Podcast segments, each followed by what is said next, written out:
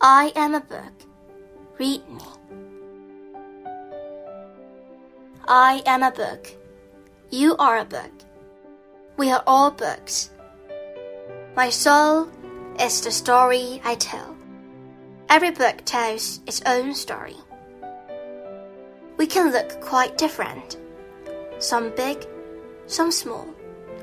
Some colorful, some black and white. Some was a few pages, some was many. We may say similar or completely different things, but that's our beauty.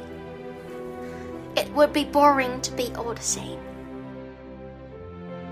Each of us is unique, and each of us has the right to be respected, to be read without prejudice, to be given space in your library.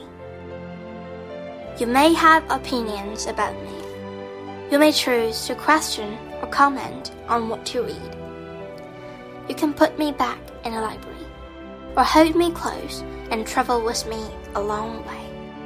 But never let someone throw me away, or set me to another shelf. Never ask for my destruction, nor allow anyone else to do.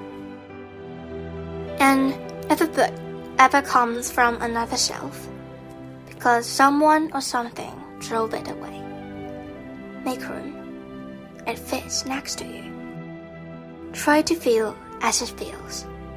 Understand it, protect it. You may be in its place tomorrow, because you are a book too. We all are books. Let's all say it loudly so everyone can hear. I am a book. Read me.